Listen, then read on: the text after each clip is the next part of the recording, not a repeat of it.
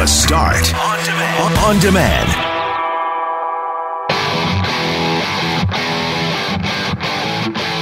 Do you use filters when you post pictures on social media? I know depending on how old you are, you might not care about that sort of thing. But for young people, a lot of them use filters, and it is creating all kinds of issues as it pertains to body confidence. So we had an important conversation about that this morning.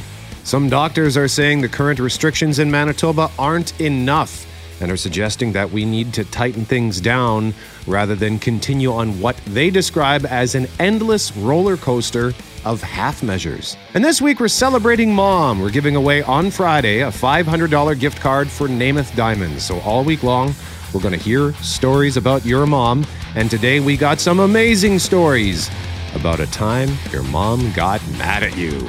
I'm Brett McGarry alongside Greg Mackling and Lauren McNabb. We are Mackling, McGarry, and McNabb. And this is the Monday, May 3rd podcast for the start. Mackling, McGarry, and McNabb. Well, McGarry and McNabb for the moment, because Lauren, we're opening the week with a bit of a virtual showdown. A digital rumble is happening with Corus Radio because 4J in production says, I'm trying to pull up Greg, but I, I hear a woman's voice. Oh. So I say, Is it Sam Stevens from Peggy? and uh, and then he told me some other technical things. I said, "Yep, that's Peggy." So I asked them. Uh, I said, "Hey, Greg's usually on this line. Is Sam on it today?" And they said, "Yep." And they just gave us some other links. So I guess they've now claimed they've laid claim, Lauren, to Greg's line. So now he has to find a new one. this ain't right. This ain't right. You can't just go take taking the lines you want.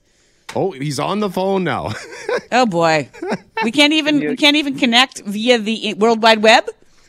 No. Can you feel the steam coming out of my ears? Can you sense it? How dare they? How dare they? That line has been my line for months now even though I've only been back at home for two weeks. So I guess maybe they have as much of a, a legitimate claim on it as I do. But I'm, I'm, I'm, I'm not happy. This is not the way I wanted to start my week. I guess. And these lines that we're using are called opal, but I think we should have a throat. We should build an oval ring and have an opal throwdown in the oval.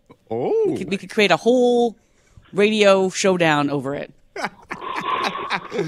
so anyway, there we go. You know what? I'm actually surprised because we've been doing this now for a year, where so many of us have been working from home, and I think this might be the first time where I've seen two people trying to lock horns on the same line. Like the fact that we even now have this this digital infrastructure, Lauren, still to this day kind of boggles my mind that we are able to pull this off. Uh, yes, but I have to tell you behind the scenes, probably once a week, I'll tell Forche, so and so's connecting with us. Our next guest is going to be using this line or this number. And he's like, no, they're not. That's being used by so and so. And I'm like, oh. right. And he has to tell me that like every single day. So nobody at home ever knows that, but on a pretty regular basis, Forche's like, well, that's not going to happen, Lauren. Remember, so and so is already using that line. I'm like, mm-hmm. Yep. Just testing you, Jeff. Just want to make sure you've got it all technically sorted. Cause I know I do. Forche. So, you know, all right, so we'll get this sorted out. Steam's coming out of Mackling's ears. I do have to ask you though, Lauren, uh, because you got your shot on Friday. How are you feeling? Good. I feel good today. I did not feel good in the middle of the night Friday. I, I got it uh, done at the pharmacy in Charleswood because I live out of town. So I had to shop around at all the shoppers and different pharmacy locations to try to find the vaccine for me. And so I got in actually just ahead of the mayor. Mayor Brian Bowman followed up after me. He had an appointment at the exact same pharmacy, he and his wife Tracy. So, um, we will always share a vaccination day. It felt like we should have some sort of cake, cake or ribbon cutting with the mayor there, like cut the ribbon before he opens up my vial of vaccine. But I didn't feel good Friday night. Like I woke up in the middle of the night into Saturday with the chills, fever, nausea kind of thing going on. And that kind of lasted up until about two or three in the afternoon on Saturday. And then I just went to bed basically at 7.30 Saturday night and slept a good 12 hours. And then I was fine yesterday. So all good. Hopefully here we go. 12 hours. Impressive. Well, it was probably more like 10 by the time I fell asleep and I got up a few times in the night and that kind of thing. But yeah, it was solid. Just, just the exhaustion that came with that was, as everybody warned, I know it's been different for different people. Uh, that was my experience. Kind of similar to yours, Brett, just more just the overall fatigue and uh, the arms a little bit sore today, but that's, that's it.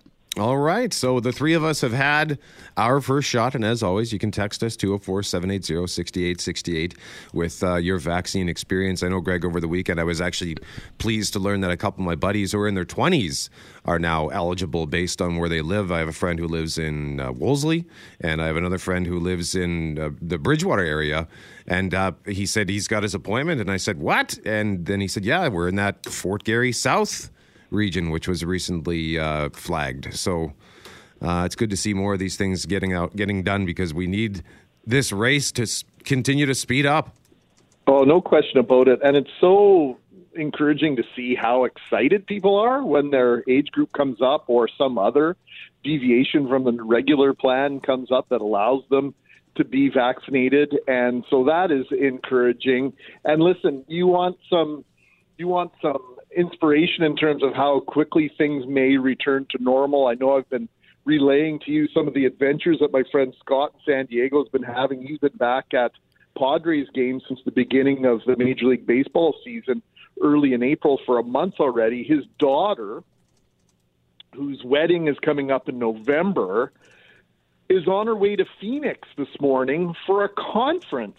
Now, this conference normally has about 2,000 people, and I guess they were able to restart and kickstart this thing on short notice, but they're going to have 700 people there. So, this is how normal things are starting to become in the southern United States. And it was only, I think, Lauren, you can correct me if I'm wrong, but I think it was in February that Arizona was like the hardest hit. They were going through their their pseudo third wave, and uh, now they're hosting, hosting, pardon me, conferences for people around the United States. It's just a, a dramatic turn of events. It's it's so fascinating to see too because it's so it's such the opposite of what we're in and feeling right now in terms of you know someone says what do you got, got any plans for the weekend and you sort of stare at them with dead eyes like no? Do you? Like what you know we, we're not planning things for work. We're not planning conferences. I mean you can get to the golf course. I know brett you did that over the weekend and you can go to parks and it was a lovely amazing gorgeous saturday. So tons of people were out and about walking around. But you're planning for things like conferences and weddings and all the rest. Just so seems so far down the road still for manitoba We've got to start with the fact that there were 554 new cases of COVID 19 counted over the weekend, with a test positivity rate sitting at 7.7% provincially, 8.4% in Winnipeg. Yeah, but the number many within the health system continue to watch, Brett, is hospitalizations. Right now, there are 167 Manitobans in hospital with COVID 19 and another 40 patients in the ICU. Dr. Anand Kumar is an infec- infectious disease expert and critical care specialist. He warned of a third wave back in March.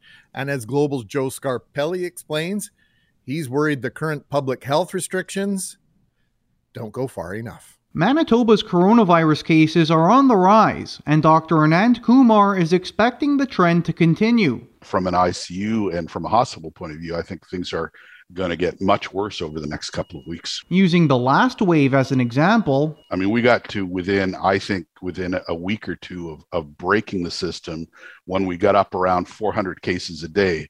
The last couple of days, we've been up around 300. And he says current public health orders won't get the job done. What will get the job done, he says, is implementing restrictions similar to last spring. Basically, to shut down again and accelerate uh, vaccine uh, delivery. I'll be pretty surprised if we don't go into uh, another level of restrictions within you know a week or two. Manitoba isn't the only province with a threatened healthcare system. I am very worried about the healthcare system honestly. Alberta is seeing record coronavirus numbers, and Dr. Lynora Saxinger argues that province's restrictions are insufficient too, stressing tough public health orders can work. The evidence is that you need more stringent, stricter and longer regulation uh, um, periods of public health restriction to get variant surges under control. Kumar calls that a maximum suppression strategy, as has been used in countries around the world. we've been using a, essentially what I consider to be an endless roller coaster of half measures. Joel Scarpelli, Global News.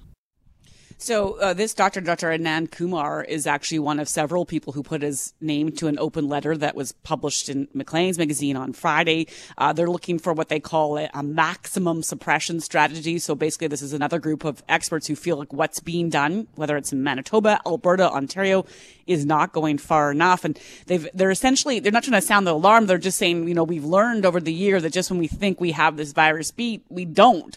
And so while vaccinations are continuing, they're I guess the concern is that that isn't rising at the rate to which the variants are rising and these cases are rising. And so they're, they're really taking their case public again, basically saying we need to do something to avoid a fourth wave of the pandemic, which like honestly has me I'm scratching my neck right now just thinking about that possibility because we're just getting into this third wave here in Manitoba, Greg. And so I don't know what else that would look like. What would, would it be going back down to that supreme shutdown we saw a year ago? Nobody wants that. Uh, no question about it that nobody wants that. There are people who are complaining that the restrictions that we have right now are uh, strict enough, if not too strict. So, uh, those numbers uh, right from the get go, I, I, think that the the hospitalization rate, the ICU, that is the number that has been most concerning.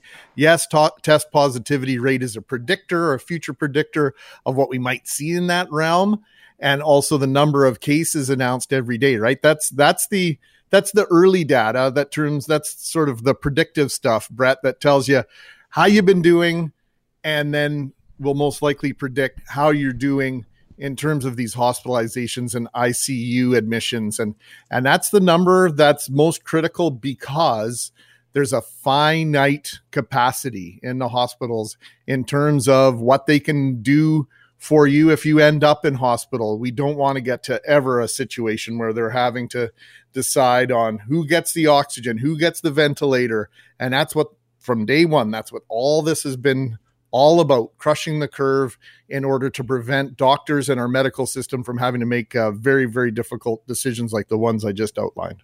Let us know what you think. 204 780 6868. Do we need tighter restrictions? Do we need to go back to what we had last spring to try to suppress COVID 19? You can also email mackling at cjob.com, mcnabb at cjob.com, or brett at cjob.com.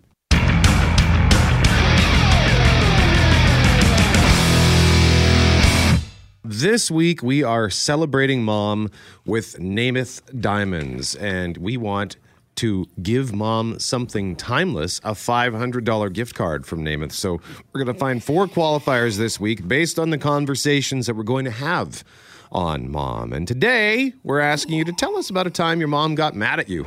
and hopefully it's a good memory. Like uh, at the time, it was kind of scary when my mom decided to throw a, a, a milk carton at me from across the room in the kitchen when I was, I think, seven or eight. But I was being a brat and I had it coming. So uh, now I, I, laugh about it. And we laughed about that uh, through the rest of her life. So tell us a story 204 780 6868 for your chance to win well, chance to be our qualifier for today. We'll pick that qualifier at 9.15. Mackling. full, full milk carton? Yep. like an empty one would fly much nicer, but I was like, that she she put it on the line. You could have had a real mess there. I know. I actually don't remember what happened because I think I fled. I'm pretty sure I just fled the scene. Good move. but uh, uh, yeah, I pushed her to her breaking point, and she had had it, had it. I was being a brat. So there you go, Mackling. You got a story? Yeah, I guess it was the night my mom phoned all the hospitals and the uh, police and my dad and my brother trying to find me. I was gone for, oh, I guess it was a solid 24 hours. She had no idea where I was. The police finally said, uh, Ma'am, how old is your son? Uh, he's 30. it's uh, it is uh, Stampede Week, ma'am. I was living in Calgary. My oh, mom had come for a visit. was my very first day of Stampede. I picked her up at the bus station at 7:30, dropped her off at home before I went to work. I said, "Mom, we'll go to the keg for dinner tonight." And uh, I did not get home until about eight o'clock the next morning. I had had my cell phone forwarded to my home phone, so she was calling me in this massive circle. And uh, let's just say my first day at Stampede was Very good for me, not so good for my relationship with my mother. oh, that is dynamite. What about you, Lauren? Well, I'm perfect, right? I've never done anything wrong to have my mom yell at me. I can still. I mean, there's many. My my mom was, wasn't a yeller. Like she didn't. She got mad, but it was more like in that look. You know, when moms have that look, they can turn and give it to you, and I can still see it. So it's kind of like whenever I'm about to do something I know I shouldn't, I imagine that face, and it kind of controls me. But it's when she discovered I had bought my first and only pack of cigarettes that I had ever bought. And I want to say I was in junior high. I'm trying to remember if I was grade seven or eight. And she was washing my winter coat. And all of a sudden I get this Lorraine, can you come upstairs right now? And she's standing in the room next to the washing. What are these? And I was like, oh man, I am in for it. And she just grabbed these cigarettes, ripped them all into pieces, threw them in the sink. It's like, what are you doing? And I said, I don't know, mom. I didn't even like it. I just bought them. It, it was Players Light too. I don't even know why that was the choice. And the look, she, she, it wasn't mad. Like it was like that contained fury, you know, where your mom's looking at you and you're like, I'll never do it and I never did. I, I, may have smoked again, but I certainly never bought another package of cigarettes again. And I still to this day hate smoking because I can see my winter coat, I can see my mom's face, and I can see her shredding those cigarettes over the sink. but how cool did you look when you lit up, uh, oh, I never, I couldn't even inhale without coughing, so I usually just held the cigarette. Like I just would sort of stand there holding it. I don't know what I hate. I hate the smell of smoke. I don't know what I was thinking. She was, I, yeah. I should just package that look and just put it on a poster. His ultimate disappointment was that. Oh, look, so Lauren. disappointed in me. So disappointed. Oh, That I could feel be the- sh- I gotta call her right now. That could be the next warning label they use on the packs of cigarettes. Just Your Lauren. mom does not approve. Uh, Cam Poitras. Uh, well, my mom, um, to this day, can't watch Malcolm in the Middle because she is exactly like Lois. And, uh, you know, and, and that's raising three boys in the same house. I guess you can kind of see the comparison, but she can't watch the show because it hits too close to home for her. Um, but, you know, I was thinking about it, but I, I, I couldn't really single down anything because I had a good mom, no complaints. I mean, at the time, you know, you're, you're going, you're a kid like, oh, my mom is so unfair. But I look back on it and it says, I, you, most of the time I deserve to be yelled at like that. Um, but um, one of the things that she used to do is she used to come into the room and it would be about something and, and she would just start screaming at me. My mom was a big yeller. And so she would yell at me for like 20 minutes straight. And then she would leave, and I'd be sitting there catching my breath. Oh my god! Oh my god! And I'd be sitting there for five minutes, like lying in bed with my eyes at the ceiling, like trying to like find some sort of semblance of reality again. And then she would open up the door again, and another thing, and then she'd yell for Round a two, half baby. hour again. So she remembered something. Um, so it just uh, yeah, that's that's my mom, but I love her to death. She's she's a great mom. Jeff Braun. My mom's from New Brunswick, and we'd go out there to visit a lot. And when we'd be out there, she'd buy, you know, like a bunch of food that was sort of local to New Brunswick that they didn't sell in Manitoba. And there was some kind of chocolate bar. I can't remember what they were, but they didn't sell them here. They only sold them there. So she bought like a giant bag full of them and brought them back home.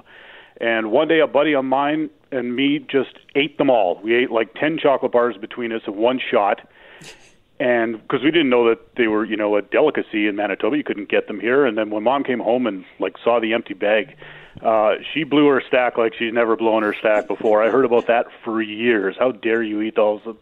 Yada yada yada. That was that was one of the best yellings I ever got. Jeff Braun, by the way, joining us on the phone because of the technical issues that we had earlier this morning trying to get Greg on the line. Fortier, what about you? Oh, you know what? Lauren's story just reminded me of uh, being a teenager, and yes, you know, sneaking out in the middle of the night to go have a smoke with uh, one of my friends. And to sneak out, I climbed out my window. And my, my parents' place, it's a bungalow, but the window is quite high. So after sneaking in, and me and my buddy had our smoke, I'm trying to sneak back in. I can't get back into the window. It's too high. I'm trying to climb and I'm trying to climb and it's just not happening. I'm making a bunch of noise, so I just said screw it. And I just went to the front door. Ding dong. Mom opens up the door and she's like, "What are you doing?" You know, like she knew what I was doing. And you know, just the look, and it's that look of disappointment, which is so much worse than her being mad. It's just, oh, you know, it just looks at you and looks down. You know you screwed up. Yeah, that I cannot tell you how many times since having kids, and they always say it's once you have kids, you realize the effort that your own parents put in, or when you're around kids, or even just, you know, helping friends out with kids. I have called my mom so many times over the past 10 years since I had my first to be like, just wanted to offer you an I'm sorry. And she's like, why? I was like, I don't know. I just feel like you really deserve an I'm sorry right now because of the just residual shame and sadness I feel for anything I may have done as a kid. Yeah. They always say that. It's like you're gonna you're gonna when you when you're when you have kids, you'll do the same thing, and you're like, no, I won't, never. And then you you do 100 percent you do. I feel like I would do it. I don't have kids yet, but I would do the exact same thing.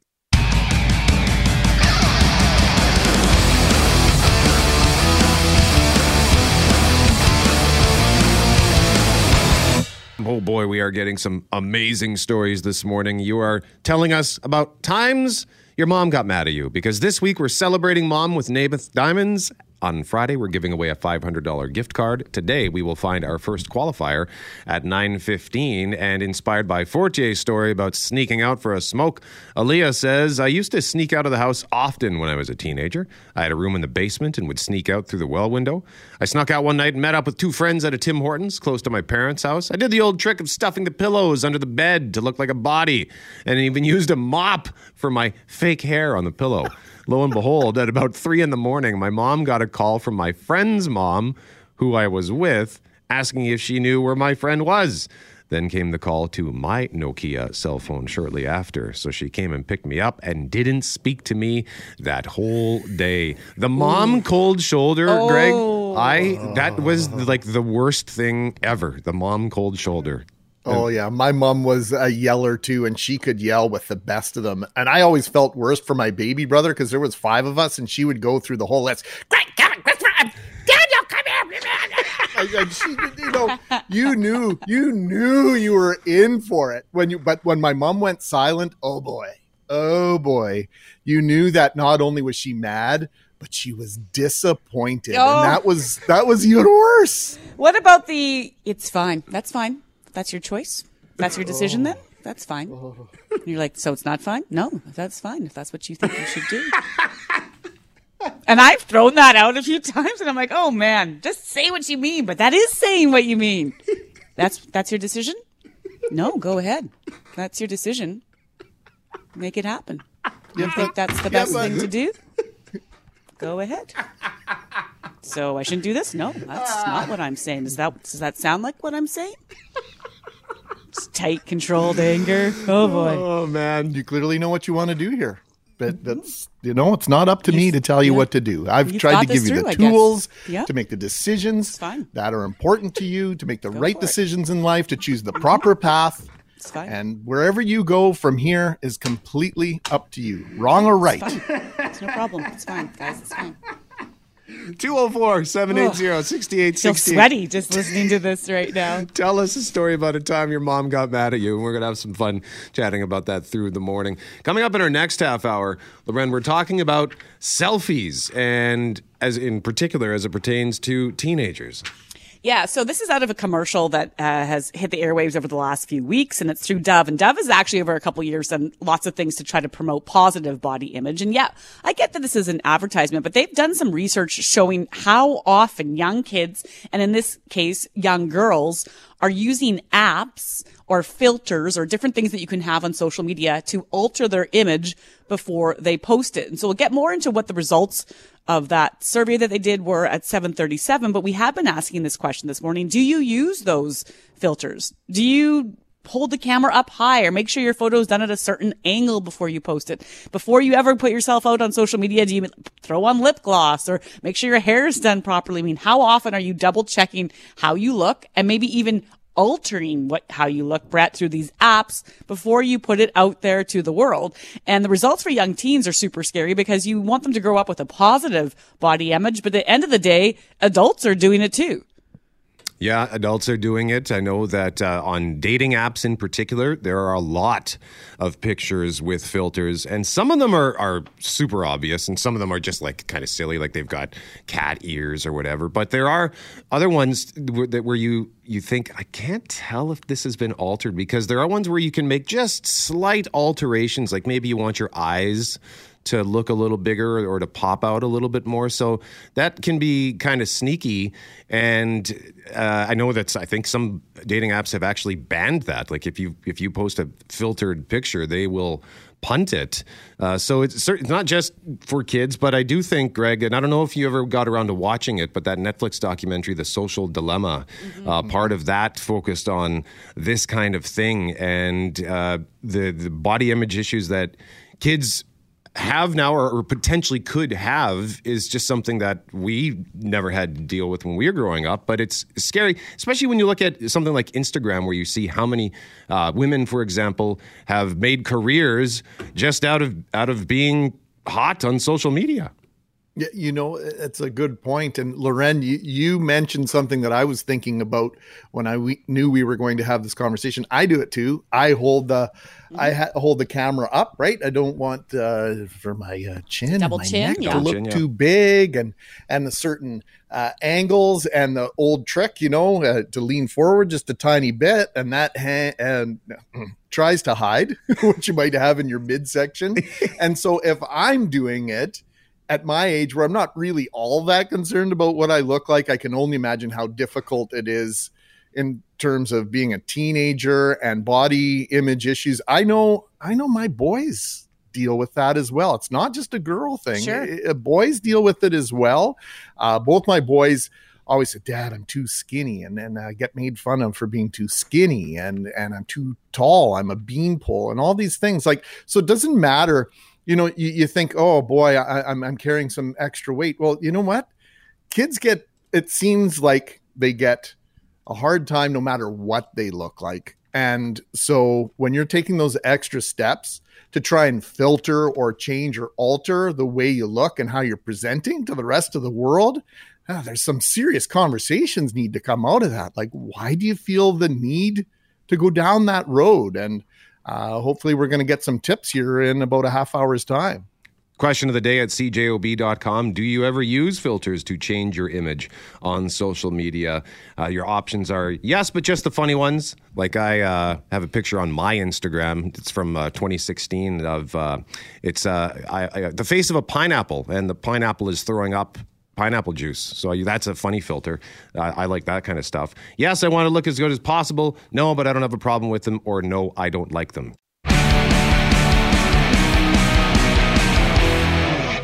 Kevin the garbage man says, I was always an angel, so mom never got mad at me. Mm-hmm. Sure, Kevin, sure.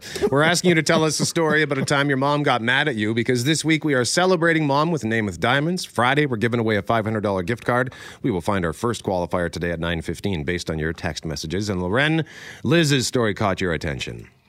Liz texted to say, My mom worked at the Norwood Hotel and had been there for years, and my friend and I decided to go into the bar to have a drink.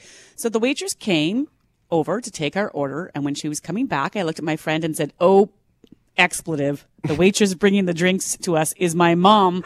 It's supposed to be her day off. So when she got to our table, she very quietly told me to get my butt out of here. And we discussed this when she got home. I never moved so fast. And when she got home, I thought she was going to shoot me. I got grounded for a week. Liz, I'm just going to say, I, I feel like you could have chose a different location for this drink with your friend. Like, I don't know. Did you think you'd get served there more easily? Like, I don't know what's going on.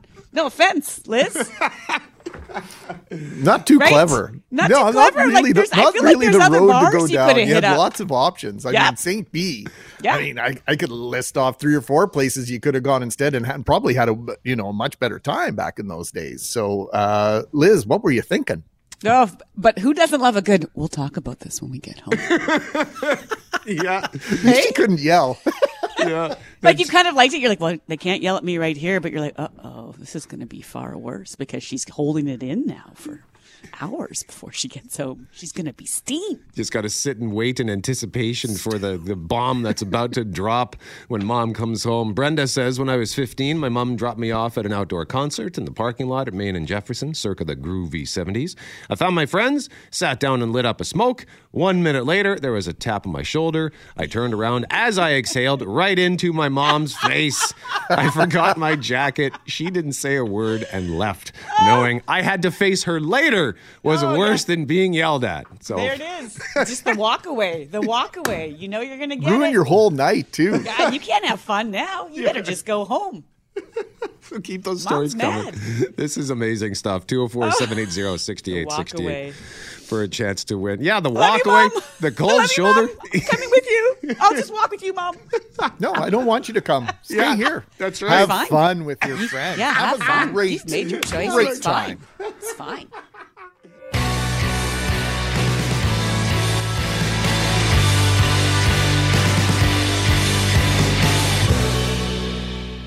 Do you ever use filters to change your image on social media? And we're asking that question this morning, Lauren, because of what we're about to discuss.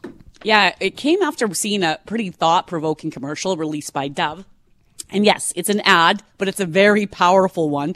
It's called the reverse selfie and it shows a young girl posting her photo to social media. And then it goes about showing all the changes. So it kind of moves backwards through time she made to both herself in the image before posting it. And it ends with a sad girl, beautiful girl playing, you know, no makeup on, staring at herself in the mirror, clearly indicating that she's not happy with her image. And so she makes all those changes to alter it before sharing her photo. And Dove did that ad after they did their own survey that showed by the age of 13 years old, 80% of girls have used a filter or app to change the way they look. 67% of girls surveyed admitted to changing or hiding at least one body part or feature before posting a photo of themselves, Greg. Yeah, we know research continues to show the majority of teams report having a negative body image, and social media is not helping. Jill Andrew is the co founder of the group Body Confidence Canada. Jill joins us now. Good morning. Good morning. Thank you so much for having me. It's our pleasure, and this is a conversation that needs to be had. Should probably be having more often, Jill. Some startling numbers out of out of your advocacy campaign and the one from Dove. What's your immediate reaction to those numbers and and the numbers we shared just a moment ago? You know, the numbers are heartbreaking, to be quite frank. You know, this uh, pandemic has been so difficult on families across our nation. And, you know, our young girls, especially, you know, they just haven't had the community spaces, access to their guidance counselors, to community centers, to libraries. You know, to social life uh, the way they usually have. So to think that they've been saturated sitting there for hours upon hours on social media, you know, and participating in distortion of who they are and what they look like. Uh, it is heartbreaking. And, and these are the kinds of stats that, you know, create the social conditions that exacerbate eating disorders, quite frankly. You know, we know in Canada we have over a million uh, diagnosed cases of eating disorders, you know, and this just makes the situation worse. So it was heartbreaking to see those statistics, quite frankly. Well, as somebody who in my uh, early 20s, uh, for a, a period of a few months, I had an eating disorder. So it's not just girls, boys are impacted as well by negative body images, right? You are very, very right. And in fact, you know, as we dig further or as we work harder to unpack toxic masculinity and, and discuss gender boxes and how they try to, you know, fit people into certain boxes based on who society thinks they are and who they're not, we realize that more and more boys and men and gender nonconforming people are, are suffering with eating disorders and eating problems. I mean, back in 2017, Body Confidence Canada, we actually worked with uh, then trustee Lisa Naylor, who's now an MLA, and we created Body Confidence Awareness Week um, as the first week of October annually in the Winnipeg School Division. So that's just part of how we help to raise awareness um, about body image issues, about body confidence, confidence uh, about the need to, to celebrate diverse bodies. It's so critical. You know, um, I, I, I luckily had a chance to be a subject in a Hot Docs documentary playing currently called Body Politics. And it's all about my journey as a body image advocate and as a fat person who is taking up space in the legislature in Ontario and fighting hard to ensure that, you know, representation matters, to ensure that young girls, young boys can see that you can be fat, you can be queer, uh, you can be anyone and still pursue your dreams and achieve them uh, with the right supports in place. Jill, how do we have a, a honest conversation with our kids when we know as adults we struggle with this, right? We were, we were saying in the last half hour that, you know, I, I'm, I've always, I've said to friends, please don't use those filters. You look great. You know, show yourself as you are.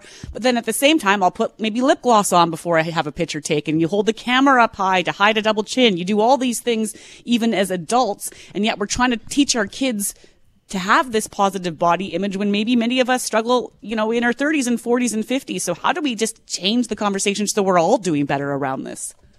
You know, you're very right. I struggle too. You know, uh, none of us are perfect, even those of us who are in the body confidence or body positivity, you know, movement, so to speak. The reality is we just have to stay very transparent. Uh, we have to be authentic with our kids. I think it's important for us not to hide that we as well struggle because I think sometimes as adults we want to project perfection in how you should handle societal pressures when in fact if the kids see that you know we're also struggling but we're also making the right decisions. I think that can be very very helpful. We want kids to know that they're good enough. You know we want to show kids um, that you know they are good enough and that it really should be about you know going after the things in life that make them happy you know going after the things in life that make them a good person. And we have to mimic that you know, we have to echo that. Their bodies are strong. Their bodies take them from point A to B. Bodies are complex and complicated, and some are different. They look different. They sound different. They move differently. You know, they achieve different things. We really want to emphasize to our kids that diversity is not a weakness, it is a good thing it is a good thing and it's something to be celebrated you know and we really really want to ensure that our kids know that what they're seeing on social media you know, I say this to young people all the time. You know, your friends are the real people, you know, that are there. And I get it. It's hard virtually now with COVID 19, but our friends and loved ones are the real people who are there for you, who listen to you, who, who celebrate your voice, who care about you, not only on the good days, but the not so good days, right? It's very easy to get seduced by likes and retweets and you know all of that attention that we get on social media. And that's why we have to fight so hard you know to be to be to be seen and heard in our authentic self yeah, that's an extra level that we never had to deal with, Jill, ourselves as kids. That social media pressure, the likes and the comments, and all the different things that, you know, those uh, images that live forever. Thank you for this, Jill. Thank you for the work that your group, Body Confidence Canada, is doing. We appreciate the time very much. And thank you for covering it. It's so important that you did. And coming up today, Lorena at 1230, Dr. Brent Roussin will be providing his latest update. Yes, and to be clear now, it is and has been confirmed by the province that this is just a regular update from Dr. Brent Roussin. A half hour ago, we, we received conflicting news releases in our email box that one indicated that it was about additional public health measures and then a follow-up one said it was a COVID-19 update. It does not appear there are any new announcements coming as far as restrictions are concerned. I've confirmed with the province this is just Dr. Roussin's update. Doesn't mean there won't be a lot of questions about what is or isn't working as we work our way through this uh, third wave, Greg, because of course we know that there are some doctors and different folks who work in the hospitals who are saying we need to do more to clamp down so we prevent that surge in hospitals. So of course, Dr. Rusin will get those questions, but we won't have any additional health measures being announced today. It gave me a bit of a stomach flip flop there because I whiplash, first of all, trying to figure out what was coming. And then, of course, there are all sorts of questions from people out there right now about what's going on and, and what should be going on when it comes to sports or schools or activities or what have you. Yeah, I think some people are on pins and needles. So apologies to anybody who heard that and uh, got worked up and got those butterflies in their stomachs and, and wondered, oh boy, what's going on next? What's coming next? Nothing is coming next, at least not today. Just uh, Dr. Brent Roussin with his regular Monday update. Uh, those numbers over the weekend were a little bit startling, though. They were bothersome and uh, they're on the rise. And uh, we'll keep an eye on those key met- metrics. And number one, has been right from the get go, Brett, uh, in our conversations with a variety of epidemiologists, uh, but right at the top of the list, Cynthia Carr. Right from the get go, those hospitalization and ICU numbers, those are the critical numbers because that are that's the numbers that are taking the pulse on the medical system and the healthcare system as to as to where we are and and to how much more that we can handle. Those numbers uh, are not going down; they are in fact going up, and so we have to keep a very close eye on those for sure. So that update coming at 12:30 today. And in the meantime, we are asking you to text us a story about a time your mom got mad at you because this week we are celebrating mom with Namath Diamonds. We're giving away a $500 gift card on Friday. So we need four qualifiers. Our first one is today. We will pick said qualifier just after 9:15. Kevin texting us saying, "Oh boy, when mom said, I love you, but I don't really like you very much right now." That hurts. Greg? I might be familiar with that saying, considering I think that's my brother who texted that in. yeah, yeah. My mom was really good at that. Uh, my mom was uh, my mom was uh, someone who uh, could really play on your affections. And a real quick story about my mom. Uh, when my mom passed away, we were all having dinner together, all five of us, and somebody mentioned the fact that, yeah, you know, mom said that I made the best tea, and then Another one of us said, She told me I made the best tea. And it turned out that she had just told all of us that we made the best tea because she didn't really like making tea for herself.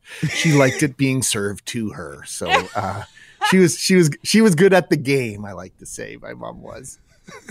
and Bill texting us saying in 1973, when I was 11, I went to the mall with my mom, brother, and sister. I wanted my mom to buy me something, and she refused. So I proceeded to be a miserable brat for the rest of the time. When it was time to go, I refused and threw a tantrum. So my mom said, Fine then, stay here then. Goodbye. She drove away with my brother and sister, and I had to walk home 13 miles. I had a lot of time to contemplate my attitude. That'll learn you. oh, I, I I always I've I've wondered. There was four kids in our family, so I have three siblings, and I I've often wondered how often my parents wanted to leave one or all of us on the side of the road as we made our way to and from various places, or in the grocery store, or where, wherever. Right? Like, oh yeah.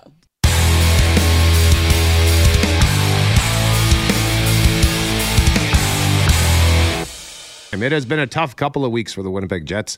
Kerri Einarson is having a difficult start at the World Curling Championships. Lots of places to go, Greg, with Bob Irving, voice of the Winnipeg Blue Bombers. Yes, uh, let, let's try and at least have a smile on our face as we do it, Bob. Good morning, sir. Good morning, you guys.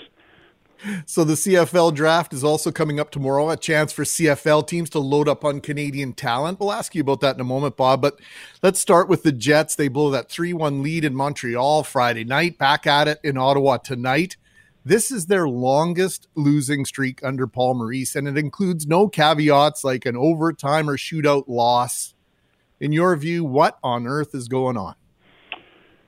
Well, they look like a team that's totally lost right now. I tweeted after the game in Montreal that uh, if you could find anything positive in that, you know, you really are looking at it through rose-colored glasses. The six losses in a row, they've been outscored 26 to 9, 26 to 9. Uh, you know, they can't defend, they can't score, which was always their strength. Uh, Connor Hellebuyck, of all people, has not been the reason for this losing streak, but he hasn't been as brilliant as we expect him to be. Uh, Mark Scheifele has three points in the last six games. Kyle Connor has one goal. Uh, Blake Wheeler has one goal in the last 10 games, so the players they're counting on to score are not scoring. I think part of it's a confidence thing in, in sports. When you lose your confidence, you start second guessing yourself and you start pressing, and it appears that they've lost that.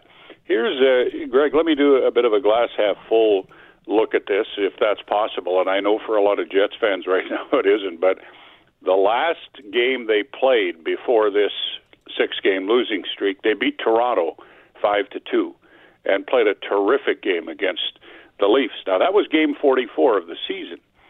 They've played six since they're up to 50. So what do we do? Do we dismiss what happened in the first 44 games and accept the the real Jets in these last six, or do we say the last six are just one of those teams, a big slump that teams can go through, and believe that the first 44 games are a real indication of what the Jets can do, which is score, play good enough defense to have your goalie bail you out when he needs to, and have success that way. So.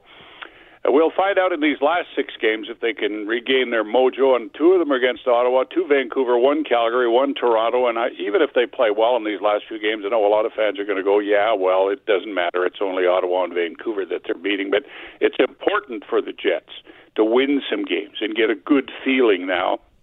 And I think they can do it. I, I think there's still enough talent there for them to play so much better than they've been playing. But again, confidence is a it's an elusive quality in athletics, and the Jets clearly have lost it now. And uh, boy, we'll see if they can see if they can get it back. These are troubling times, troubling times for them for sure. But they can turn it around. That's the beauty of sport.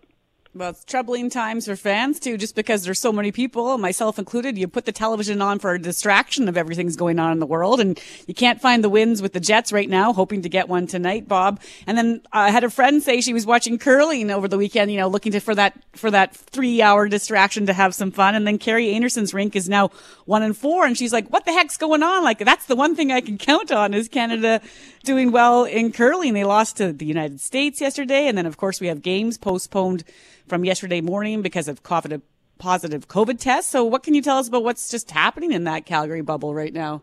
Well, I've watched every game that they've played, with the exception of last night's because it wasn't uh, televised. They have a COVID outbreak among the TSN broadcasting crew, and they're not going to be able to televise any games again until Wednesday, which is really the the strangest thing maybe that's happened in the last few weeks uh, related to COVID. But Einarson has lost to four of the best teams in this competition Sweden, Switzerland, Russia, and U.S. And her team hasn't played badly until last night. Einarson shot 54% in the game against the Americans last night. They lost by one point, so she had a bad game. But up until that, it was a key miss here, a key miss there, or the other team made some great shots. There was one shot in the game against Russia uh, that the Russian skip, if she tried it 50 more times, probably would make it once. But she made it, and it was a key shot and, and led them to victory. So, you know, I think they've had some tough luck in that regard. They're one and four. Uh, now they've gone through the toughest part of their schedule. They still have a lot of games left to play. They have nine games left in this round robin, and most of them are against teams that they should, quote unquote, should beat. Uh, so I'm not writing them off yet. I'm sure their confidence, I talked about confidence, is low right now, and, you know, they're feeling pretty down on themselves for sure. But this team is too good to write off. The top six make the playoffs. And here's the added pressure for Einarson and her team. The top six countries in this event at the end of the round robin qualify their countries for the Olympics.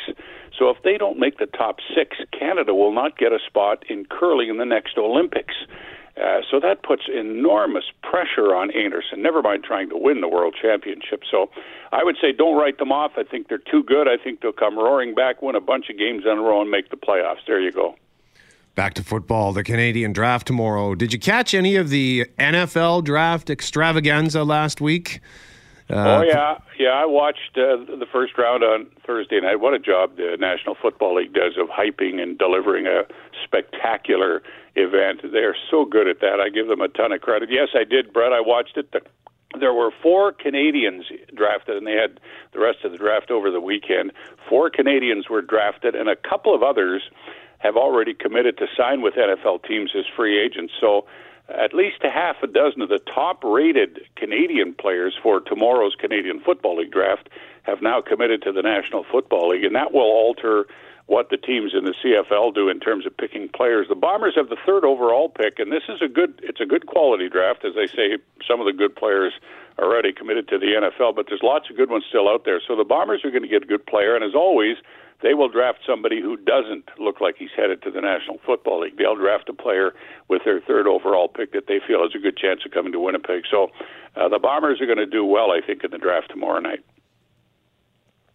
How important is that CFL draft, Bob, for those of us that maybe want to write it off as uh, no big deal in comparison to the NFL thing because there's no pop and circumstance?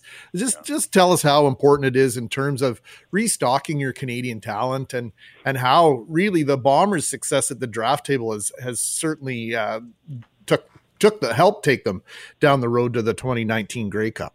Well, it's crucial. It's crucial to the teams in the Canadian Football League. You have to have 21 Canadians on your roster, and the team typically, and Greg, you've heard this over the years, t- the team with the best Canadians is usually the team that has the most success.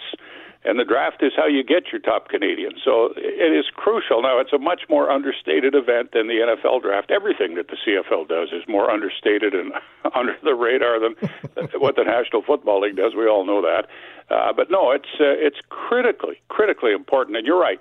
In the last number of years, the Bombers have had tremendous success with their Canadian draft, and that's been one of the reasons why they've had so many good years in a row.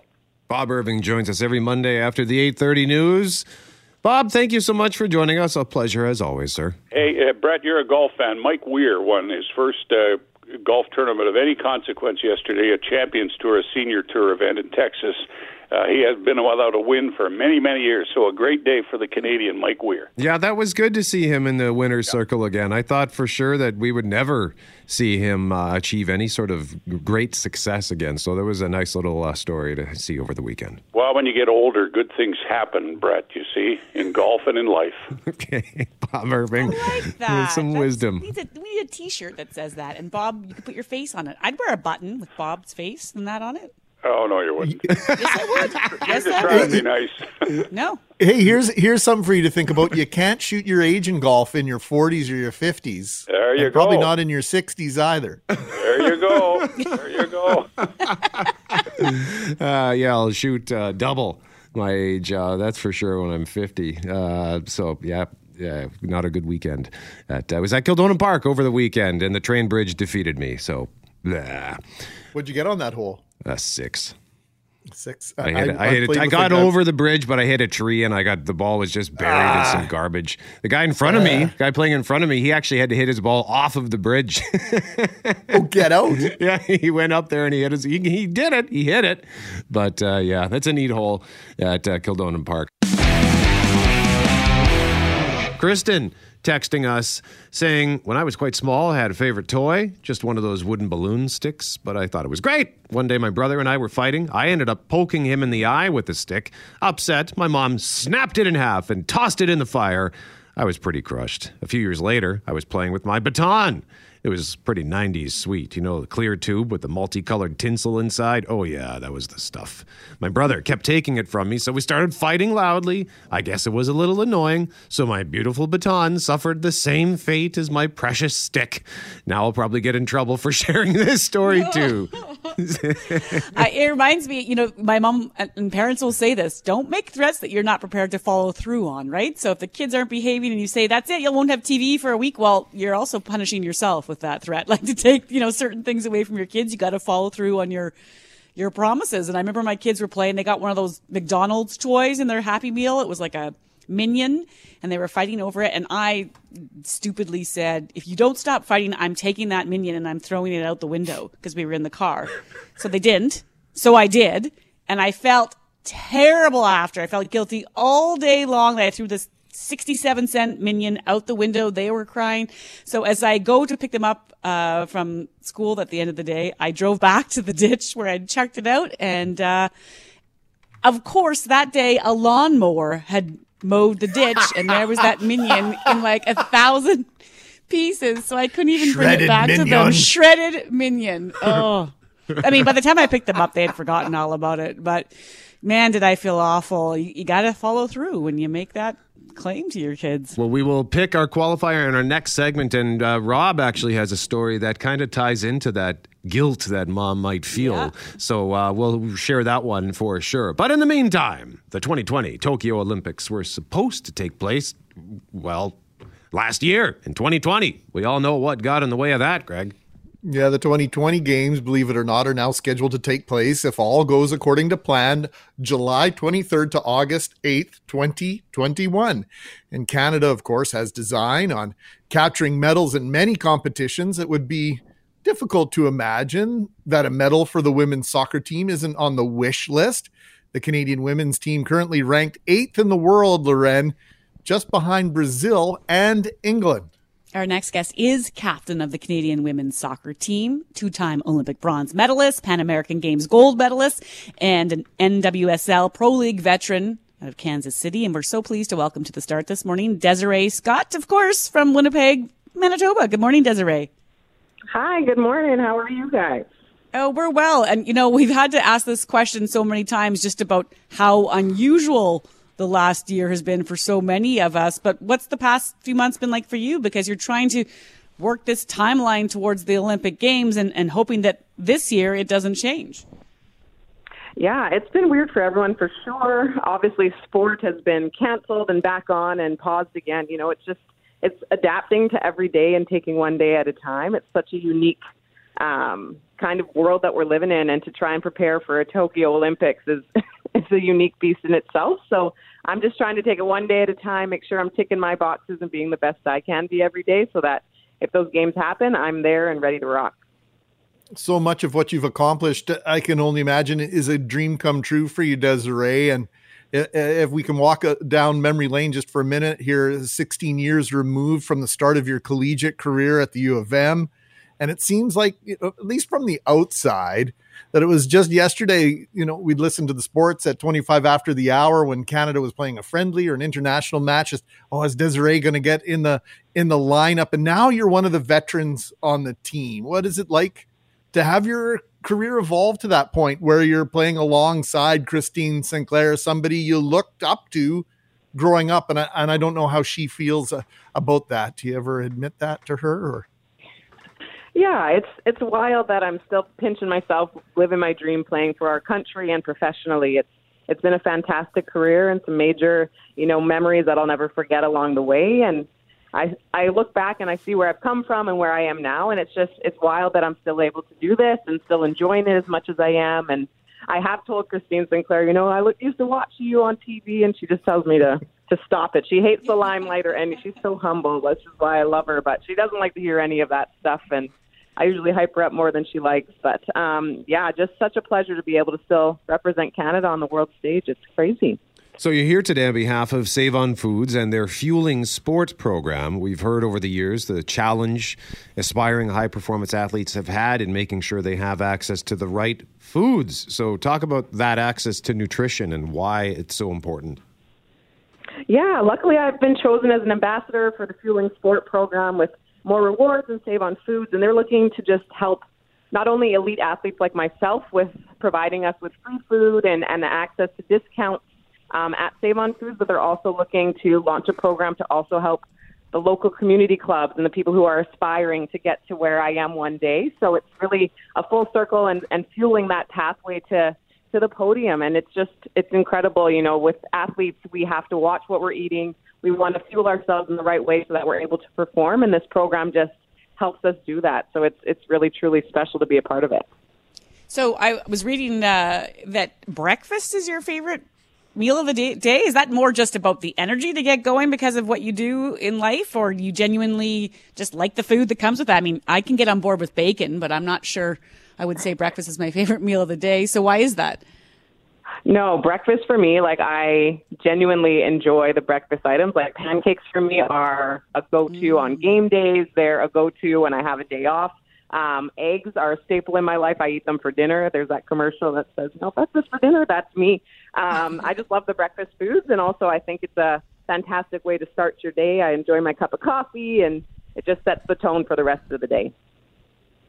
Desiree, I, I, can remember back in the day playing uh, soccer with a, a, with a young young man who was really one of my best friends, and his he, he almost missed a, a playoff uh, because his parents couldn't afford to buy him cleats, and all the parents on our team got together and, and, and we got we got him a pair of cleats. I'll keep his name out of this uh, for obvious reasons, and it was obviously a sign of the community coming together, but also just you know soccer is one of those games where you really don't need very much equipment to participate but there are obstacles and there are barriers. And and maybe just talk about some of that that you've seen over the years the ability to overcome it and, and then just maybe that next level and touching on the nutrition again that might be preventing somebody that's got incredible natural ability from participating at the level that they might might be capable of participating at, if not for a lack of access to, to decent nutrition.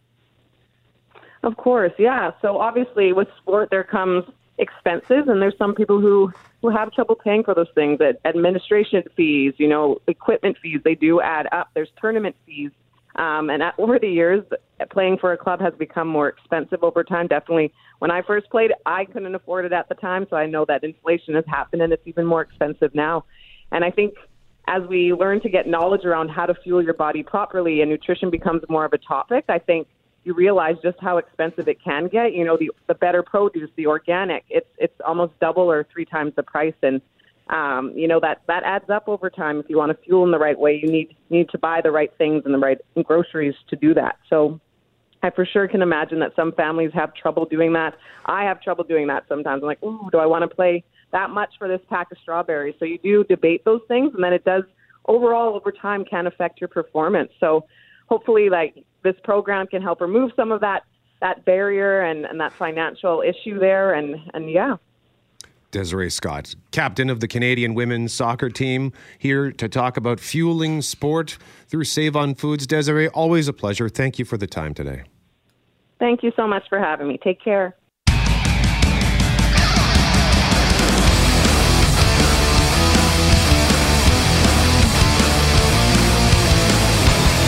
Mackling, McGarry, McNabb, we are celebrating Mom this week with Mother's Day just around the corner. On Friday, we will give away a $500 gift card for Namath Diamonds. We need four qualifiers. We have found our first qualifier. We're asking you today to tell us a story about a time your mom got mad at you. And Rob is one of our runners up. I mean, the, all, so many amazing stories. Thank you. And Rob, Rob's story ties into that guilt you were talking about, Lauren, when it comes to handing out punishments, because Rob says the summer when I was going into grade seven, hormones were raging. My friend and I jumped onto our dirt bikes, drove about 16 kilometers to a girl's house to visit a set of sisters.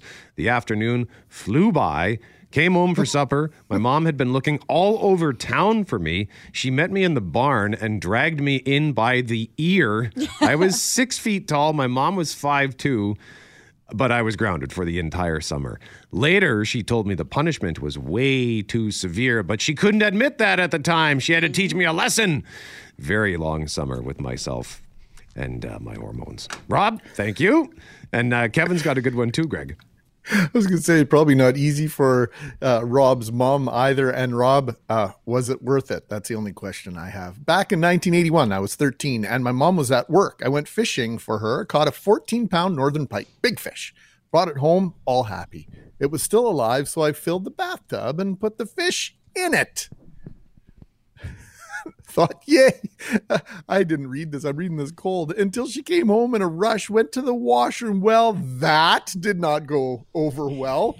A blood curdling scream came from the bathroom. She came running, yelling, There is a shark in my bathroom. Oh boy, sailors would have been proud. I had to clean the tub for hours from the smell of the fish and fish scum. Never did that again, but still smile at the thought. Happy Mother's Day, Mom. That's from Kevin. Oh, I love that. I hope he continued to get her to cook her fish for Mother's Day. That would just be the way to keep that uh, kind of going. Okay, this though is our winner, and I love this story for the twist. I was about 15 years old. My younger sister was always snooping in my diary, but never got caught. Finally, one day, mom said, write in your diary and put in a pretend story at the end and make it so believable that she will tell and this will catch her. Well, I wrote that pretend story. I said my friend and I had taken a motorcycle ride with the Hells Angels, drank, and then hitchhiked to a wild party. I can only say yes. Sister read it. Yes, she told my mom. And yes, my mom believed her. It was the pretend story I told her. None of it was true. Nope. But I got into so much trouble, was grounded for a month for something I didn't even do. Oh even after many years, mom still doesn't believe me, says oh. Michelle. Oh, I Didn't love Michelle. See that coming. I love that story. Congratulations, Michelle. You are today's qualifier for the $500 gift card. Hey, thanks for listening to the Start Podcast. We are available on Apple Podcast, Google Podcast, wherever you find your favorite podcasts. Subscribe now and never miss an episode. And if you like what you hear, rate the show, tell us what you think. And hey, even tell a friend about the podcast. Be sure to follow us on Twitter and Instagram. Greg is at GMACWPG, that's G M A C K WPG. I am at Brett McGarry, B R E T T M E G A R R Y. And Lauren on Twitter is at McNabb on Global and on Instagram at McNabb on CJOB. Talk soon.